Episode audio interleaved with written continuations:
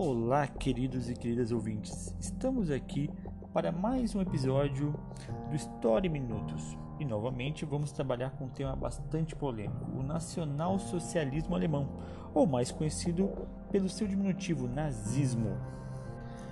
Para nos ajudar nessa tarefa, vamos utilizar o dicionário de política de autoria dos cientistas políticos italianos Norberto Bobbio, Nicola Matteucci e Gianfranco Pasquini. Bom, para estes autores há inúmeros significados do nacionalsocialismo. Há mais de um século é, esse termo vem sendo utilizado. Inclusive foi utilizado no século XIX como uma forma de diferenciar-se do socialismo internacionalista e marxista. Por vezes era utilizado até mesmo para apresentar-se contrário à forma internacionalista e marxista do socialismo. Porém, para os autores, abre aspas, o nacionalsocialismo, como fenômeno político de dimensões históricas mundiais, indica sobretudo o movimento político alemão fundado e guiado por Adolf Hitler após a Primeira Guerra Mundial, e polemica, polemicamente conhecido pelo diminutivo de nazismo. Fecha aspas. Para os autores, Duas são as características principais para explicar o fenômeno histórico da ascensão do nacionalsocialismo alemão. Primeiro foi uma reação à Primeira Guerra Mundial e suas consequências para a Alemanha.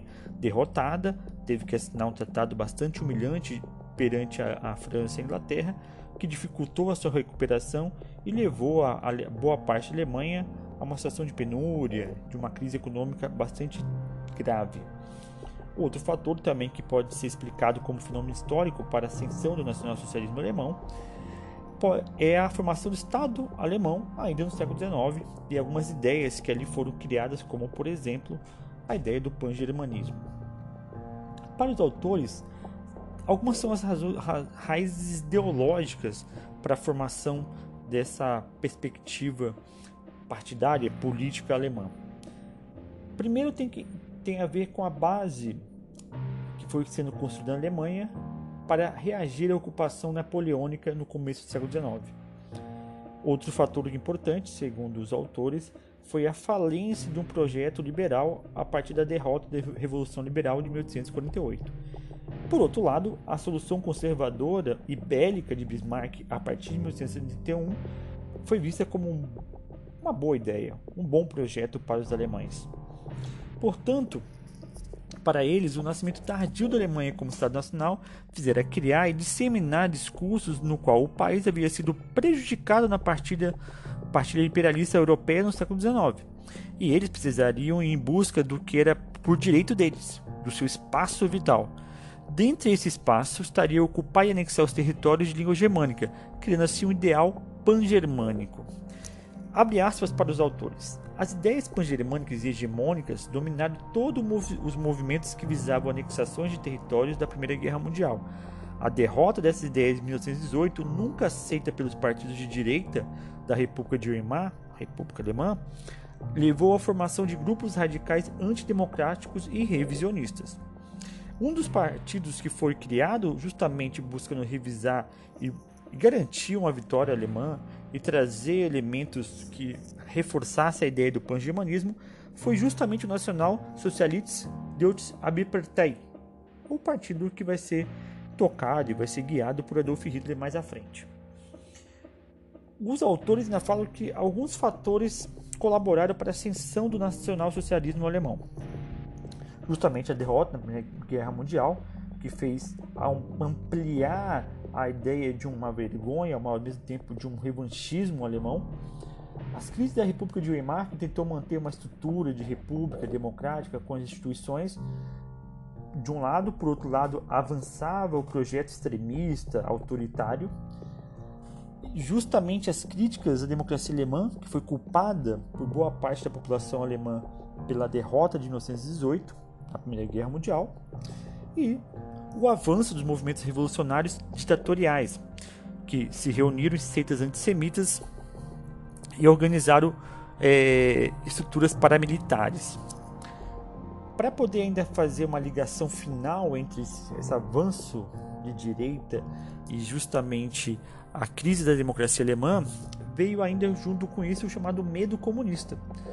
É, com o sucesso da Revolução Russa, e com a criação da União Soviética, o chamado espantalho vermelho passou a levar um medo comunista na Europa. Isso fez com que, na Alemanha, unisse grupos à extrema-direita.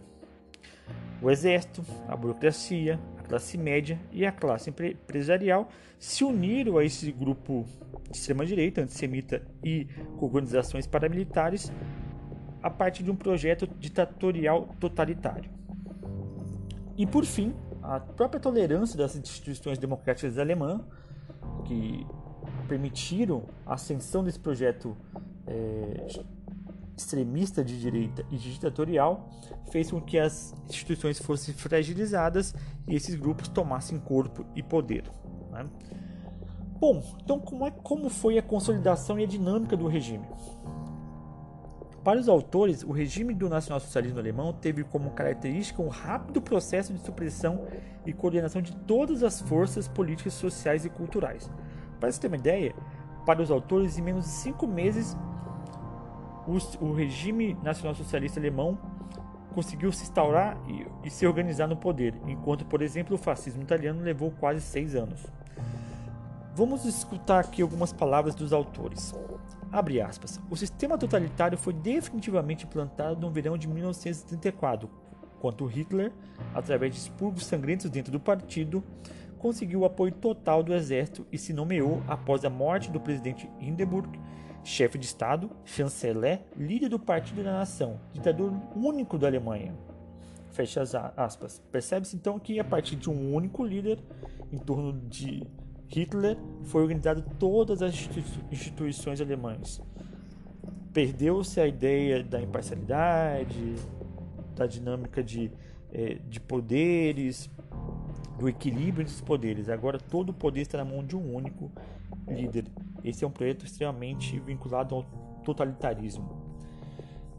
Os autores continuam, abre aspas, nos anos seguintes o regime se estruturou para concretizar suas finalidades ideológicas, quer no campo da política interna, quer no da política externa. Fecha aspas. Portanto, a partir dessa tomada de poder e de um projeto extremamente extremista e é, altamente ideológico, e a ideologia era racista e antissemita, começou a se estruturar toda a, o, o, uma sociedade alemã a partir do projeto nacional socialista liderados por Adolf Hitler e por seu partido.